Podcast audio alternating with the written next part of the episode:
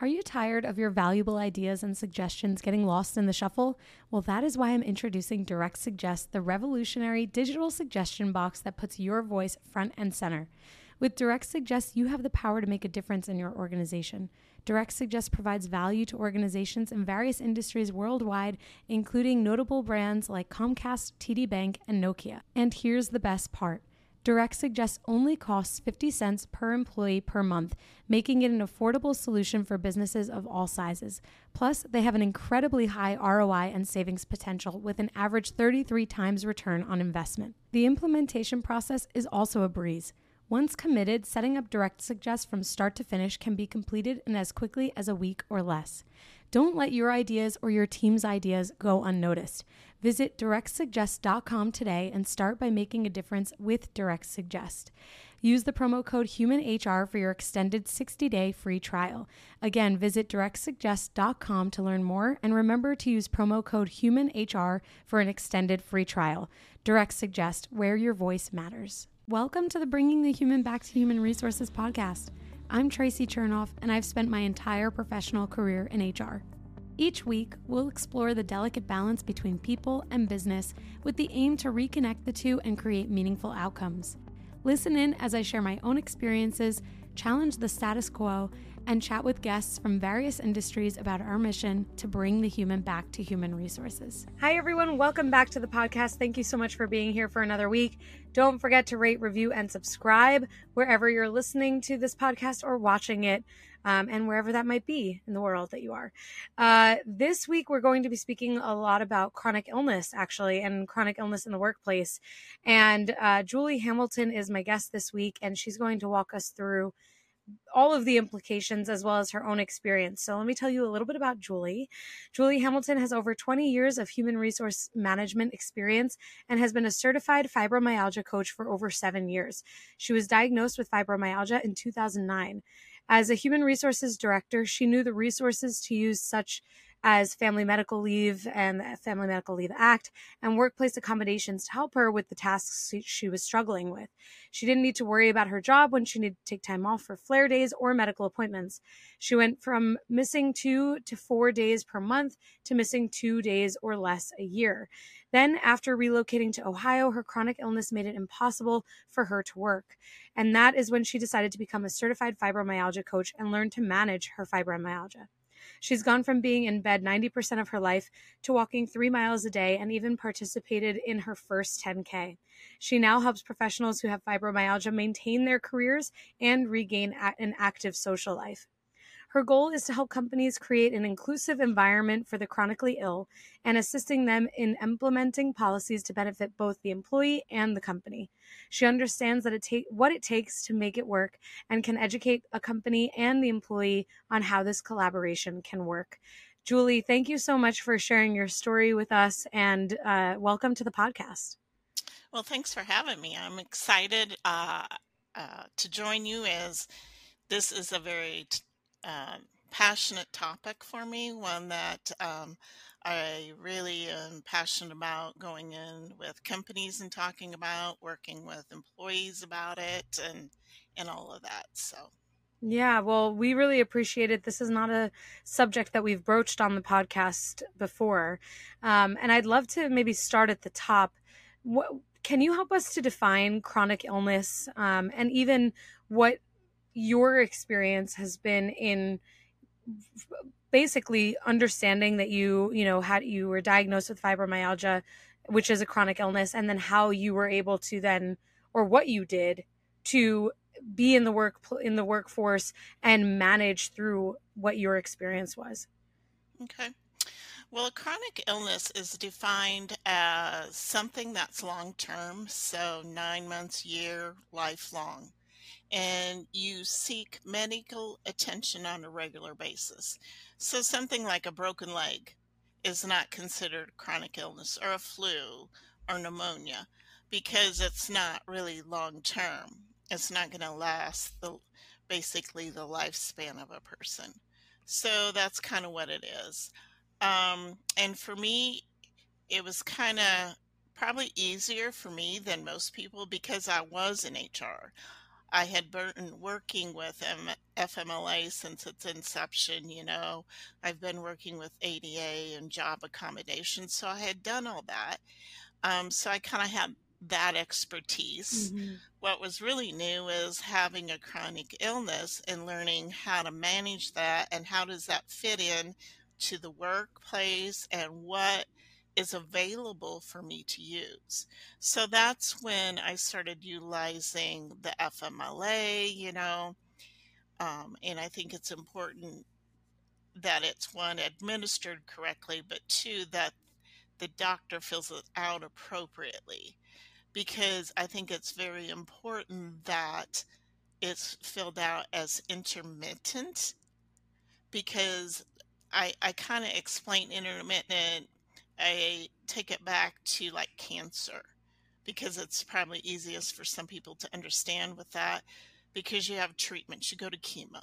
So you're at work, you take your chemo treatment, you're sick, and so you're off work, and then you come back to work, and then you have your treatment and you're off for a bit, and then you come back. So that would be intermittent versus, let's say, um, where you broke your leg, where you're just off eight weeks. Mm-hmm. So intermittent is kind of when you're sick. So it would cover like your flares. For me, it was my fibro flares. It could be lupus, your lupus inflammations. It could be celiac disease. I mean, it could be any of those things when you need to be away from your job.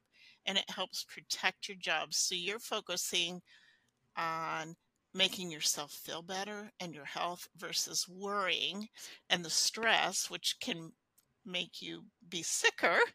Um, Mm-hmm. you're not worrying about your job. So that's Mm-hmm. kind of where I was lucky in that aspect because I knew what that would pertain. Sure.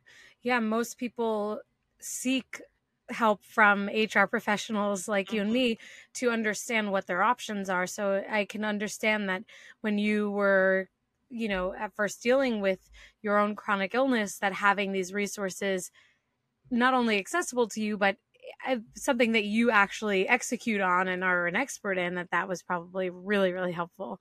Yeah. And and that said, I mean, was there ever a point where and and feel free if this is asking too personal a question but was there ever a point where fmla didn't cut it? Like where you uh, exhausted your fmla and you had to use additional resources? Because i think this i've seen this come up in my own hr experience where an employee is in need of more time off and a company will either go above and beyond to figure out what that looks like or you know there's another set of processes that are are followed after that. Um, for me, it it met my needs, you know, eh, because like I like my bio said, I was sick two to four days a month, and when I learned to manage it, it was maybe one to two days a year. But I have worked with clients that exhausted their FMLA, and some of them, you know, and and I would clarify here, it depends on the company and it depends on your boss, how understanding and how willing they are. Um, if it's black and white, or if they'll kind of go outside of that black and white box and seek outside sources. So some of them have been terminated after they've exhausted their FMLA. Some of them, if they have short term disability available, long term disability, um, you know, just what is the company willing to work with you? Mm-hmm. So Mm-hmm. it can be a gray area for a lot of people. And, and as you and I know, sometimes that gray area can get us in trouble, but that's kind of where sometimes we have to work. yeah absolutely i think it, it always comes down to you know are we doing right by the person can is this something that we could do for others should it come up and Mhm. what is what would we want afforded to us if we were in that situation that's usually how i i like to be able to think about the gray area at least when it comes to health and and medical needs and and accommodations and with that i'd love to um, dig into a little bit of your experience that you have with coaching um, others in these last almost a decade um, what Mhm. are some of the things that you have learned about chronic illness in working with others who have chronic illness illness is? Um, that you have to be willing to put in the work to feel better, that it's not a magic pill. You have to try to build a rapport with uh, your coworkers and your boss. Then you know how much you can share with them. Um, and I think for employers, we have to have that open door, open line of communication with our staff to learn what their challenges are, you know, and uh, what kind of ac- accommodations can we do for them. Mm-hmm. And I I don't know if you have this data, but is there a is there a data point that you can share around how many employees suffer from chronic illness in the workplace, at least in the United States? Is there an understanding of this? I don't have it specifically for the workplace, but in general, six out of 10 uh, US citizens have one chronic illness, four out of 10 have two or more. And so Oh, if you have a hundred employees and you think no one has a chronic illness, you'd be shocked if you really knew your your staff, wow. what people are dealing with. Wow. Yeah. It makes me think about, you know, how little we might know about people that we're working alongside or working with um, because people do keep things like this very close to the chest. And I know just in general that a lot of people, you know, don't want to share that they're going through something um, or that they have a chronic illness because of whatever stigmas might exist or any, you know, misconceptions that there might be around their ability to be productive and, Mhm. uh, you know, high performing in the workplace. Can you speak to that at all? Yes, um, actually, I'd like to read a little paragraph from my book.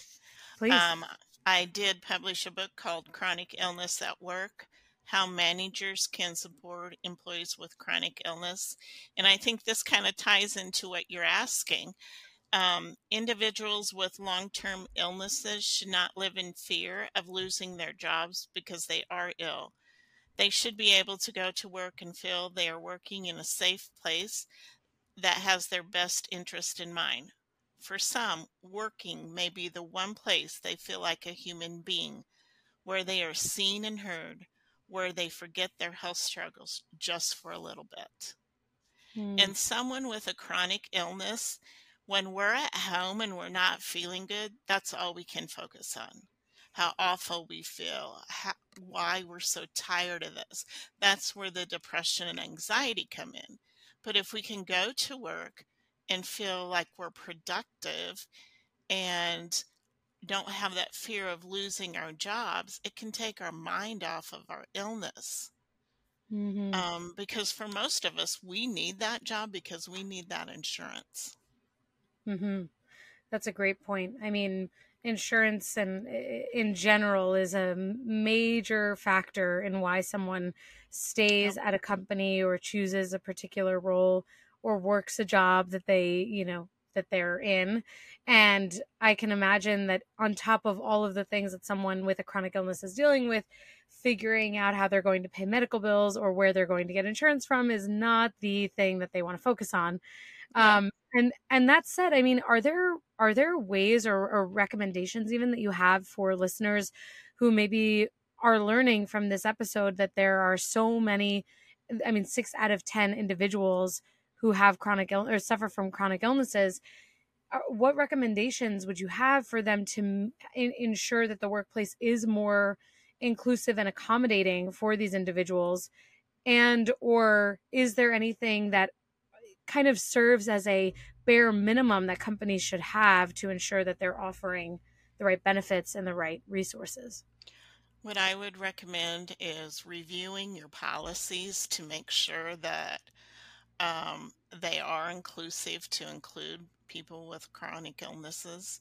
I think training is very important, not only for the management staff, but also for the support staff. So they understand, you know, somebody may have a medical condition that requires an accommodation, but I'm not going to tell you as their coworker why they, you perceive them to have special treatment because I can't talk about that. That's Right. confidential. It's and I use the water cooler, but I know there's no water coolers anymore, and I don't even think there was water coolers in my whole HR time, but you know, that stigma or the coffee pot or something like that, where you stand around and you say, "Oh, Julie has fibromyalgia, so you know she's sick a lot, and we're doing this for her, we're doing this." That's not something that everybody should know about, and and you shouldn't be sharing that with everyone because that's where that HIPAA comes into place, you know, the Health Insurance Portability and Accountability Act, and that is not sharing that confidential information.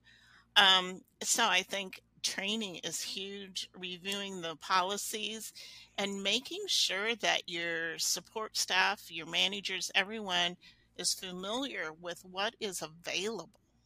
I think that's the key there is so many employees don't know even know what's available or where to go ask.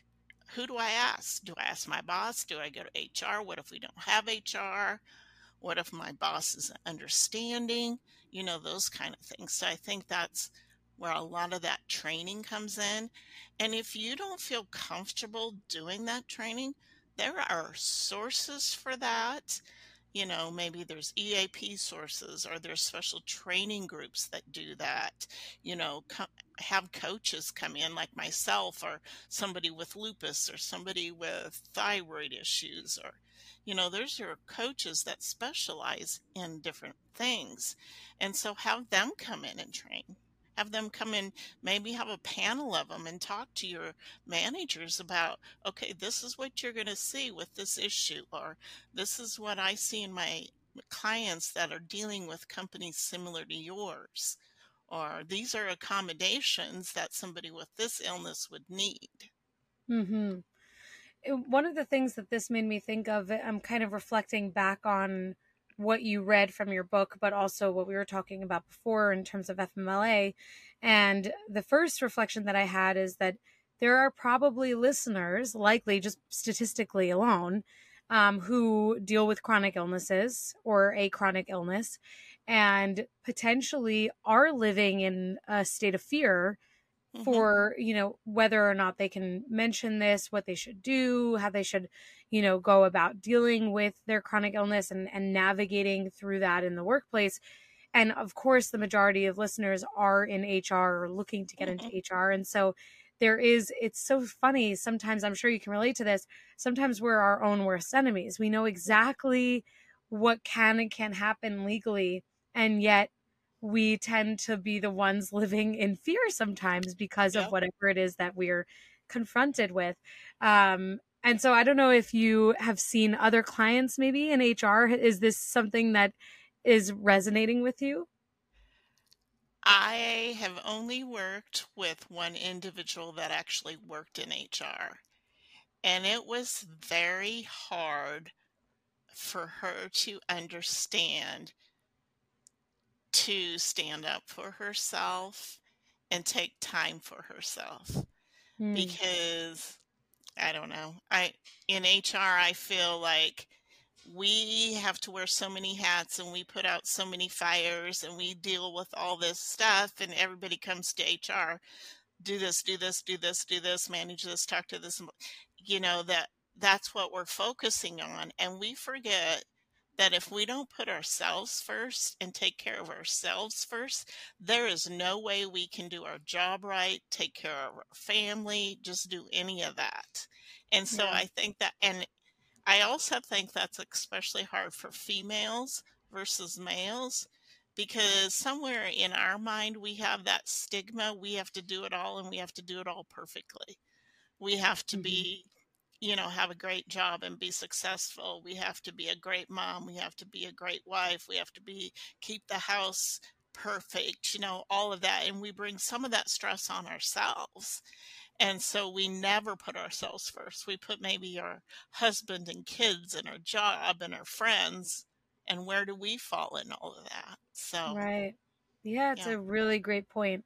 it, there are so many stigmas, whether it's uh, the stigma that you had just mentioned that that women are confronted with, or whether it's really those of us in HR who are mm-hmm. struggling to take our own advice. Um, right. And you know, the the other reflection that I had before was that not every company or not every individual, I should say, will qualify for FMLA depending on the number of employees in their company, and then also there are um, some states that let's say there's a company that doesn't uh, meet the FMLA requirements.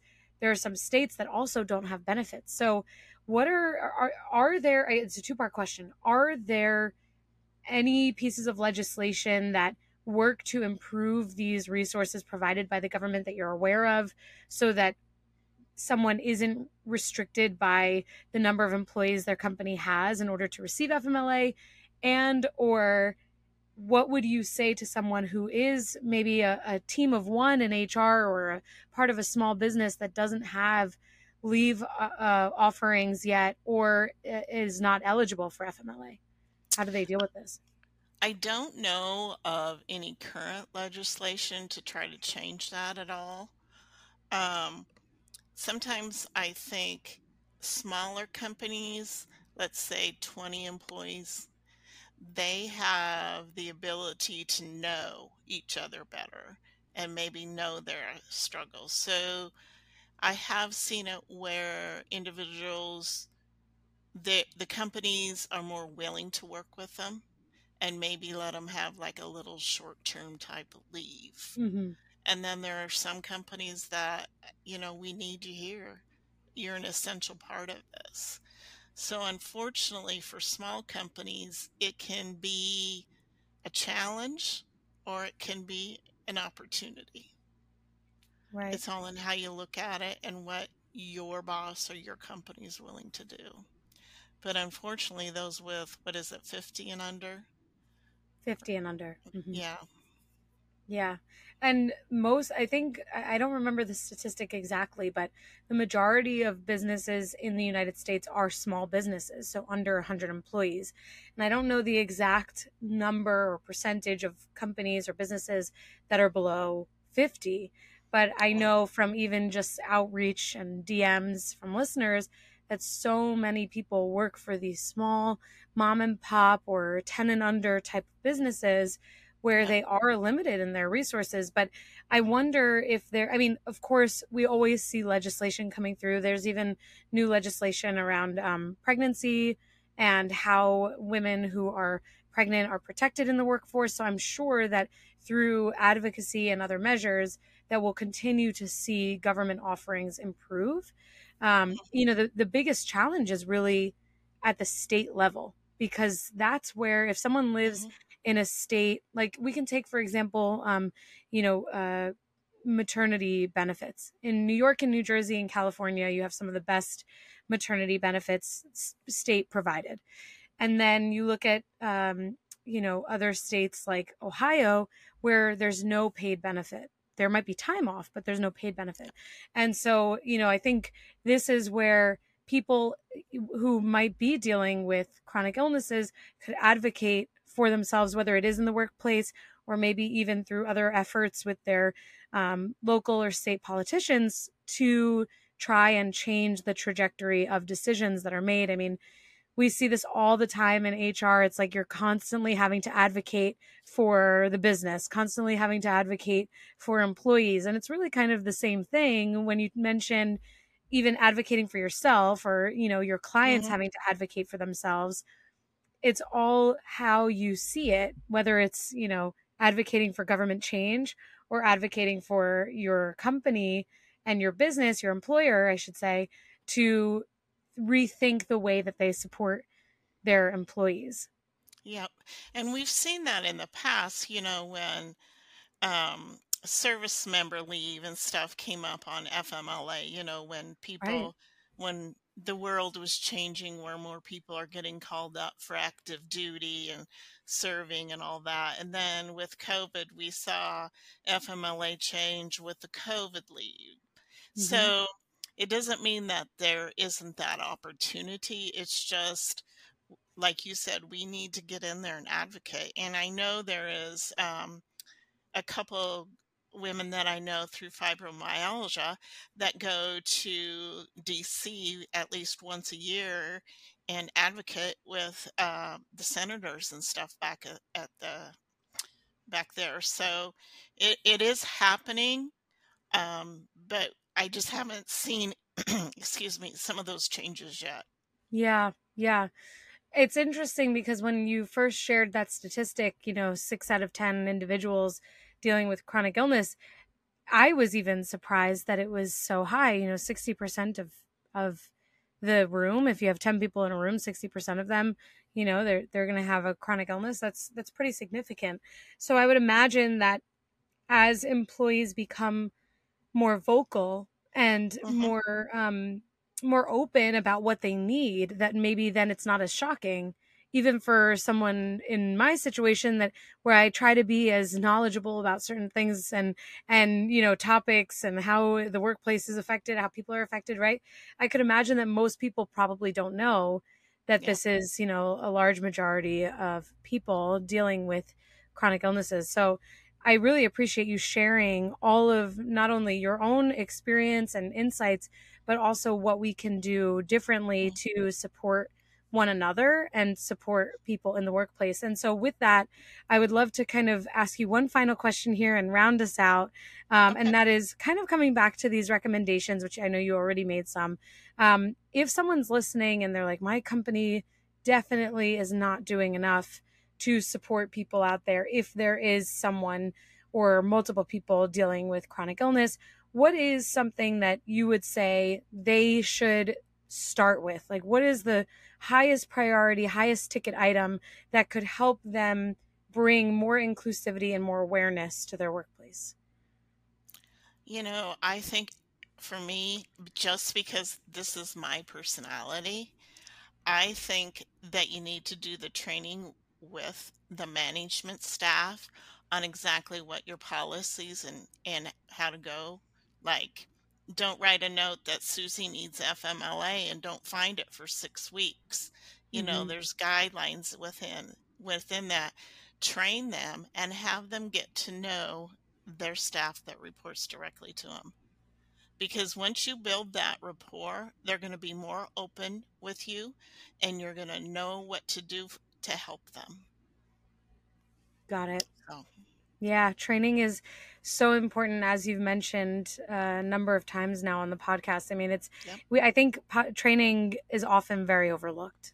Very yeah. much overlooked. Yeah. Yeah. And people are like, "Oh, we got to do training. You know, how are we going to fit this in? You know, yeah. we're yeah. already doing so much with less people, but it is so important to just take that time. It'll save you dollar wise. I right. mean, if you come in and they do an audit of your company, I mean, it, they can start at a base of $125,000 fines. I mean, mm. think of that. Mm-hmm. Yeah, so, that's significant. Yeah. Yeah.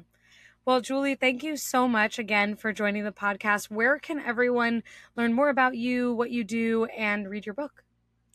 Well, my book is available on Amazon. Um, again, it is Chronic Illness at Work How Managers Can Support Employees with Chronic Illness. They can email me at jhamilton at coachingpi.com. And the PI stands for positive influence because so many hmm. of us with chronic illness can be negative, and I don't allow that when I'm coaching. Or they can go to my website, which is coachingpi.com. Amazing. Well, Julie, thank you so much again. And thank you for being so open and sharing your own experience. We appreciate well, thank you. you. Thank you for having me. I enjoyed it. Of course. Hey, just before you go, don't forget to subscribe to the show so that you are the first to hear when an episode drops each week. And maybe leave a five star review and a comment about how much you loved this episode. Plus, if you have someone in mind who would really enjoy this episode, make sure you share it with them. Thank you so much for tuning in, and I will see you next week.